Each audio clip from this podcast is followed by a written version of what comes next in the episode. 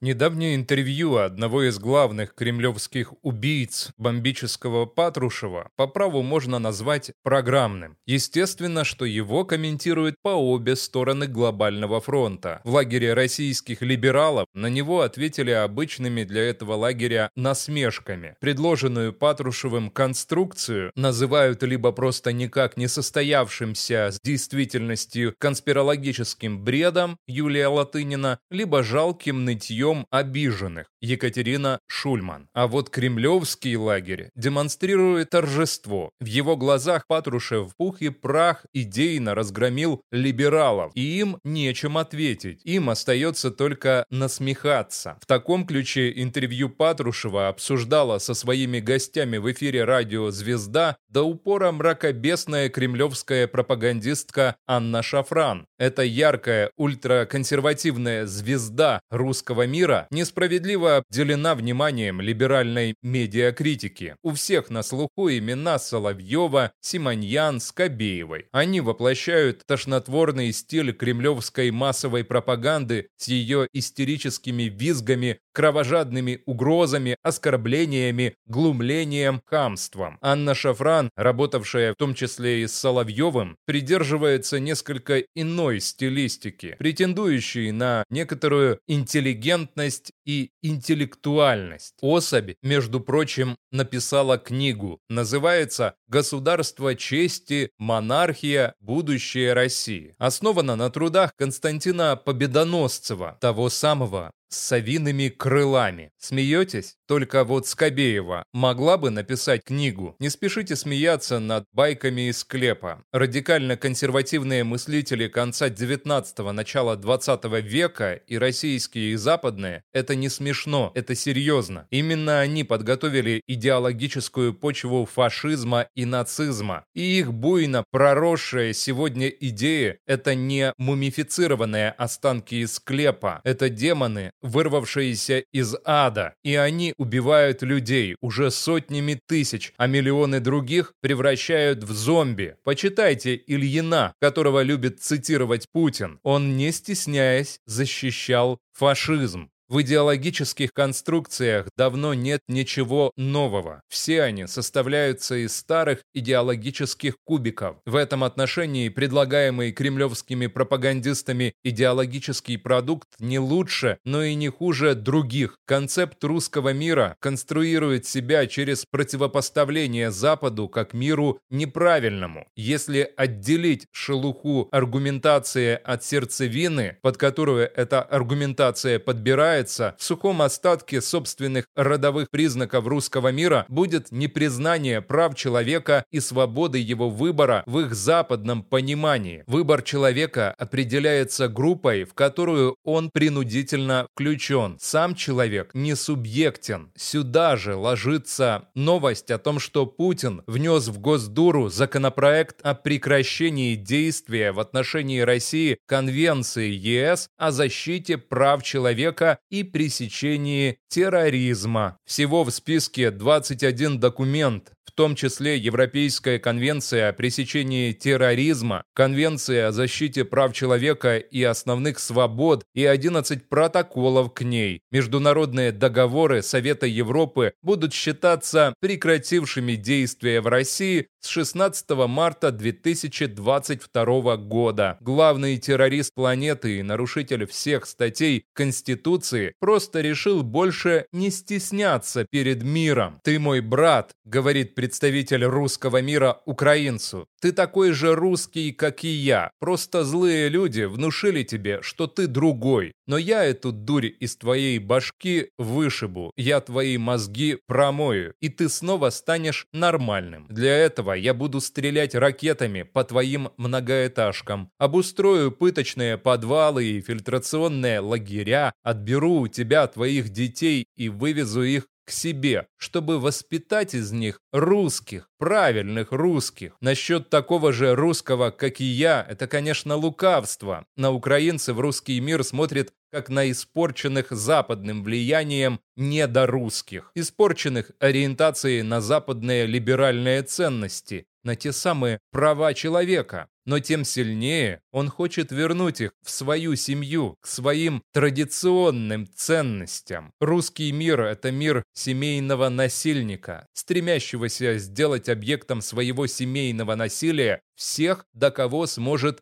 дотянуться. Обману, ограниченной правом западной демократии, которая лишь маскирует всевластие плутократии, русский мир противопоставляет свою правду жизни, правду грубого, не ограниченного ни правом, ни моралью государственного насилия. Экзотическая конспирология – лишь художественное оформление этого. Идеологический продукт Кремля по-своему точно описывает суть разворачивающейся на наших глазах драмы глобальную экзистенциальную схватку свободы и тирании. Вот только говорить об этом у современных либералов считается не совсем приличным, слишком пафосное, Слишком идеологизированная картина мира, а мы ведь живем в эпоху конца идеологии. Отсюда и продолжающиеся попытки рассматривать украинскую войну как региональный конфликт и нащупать некую точку взаимоприемлемого компромисса на основе учета реальных интересов. Отсюда и попытки отмахнуться от брошенного Кремлем идеологического вызова, отделавшись насмешками над теорией заговора транснациональных корпораций корпораций. А что, реальные проблемы транснациональных корпораций не существуют? Впрочем, для неолибералов и капиталистической эксплуатации как таковой не существует. Юлия Латынина много говорит о том, что в современном обществе не может быть эффективна идеология, построенная на откровенных глупостях, таких как тезис о поощрении гей-браков с целью выведения искусственной породы управляемых служебных людей. Анна Шафран еще очень любит рассказывать о том, что всю женскую эмансипацию придумали придумал Рокфеллер для увеличения своих прибылей. Но эта идеология реально овладела умами и душами миллионов и позволила режиму Путина обрушить существующий с 1945 года мировой порядок, вопреки воспетой его либеральными критиками краворукости кремлевских троечников. И цивилизованный мир пока не нашел против него методов. Герой Оруэлла называет самым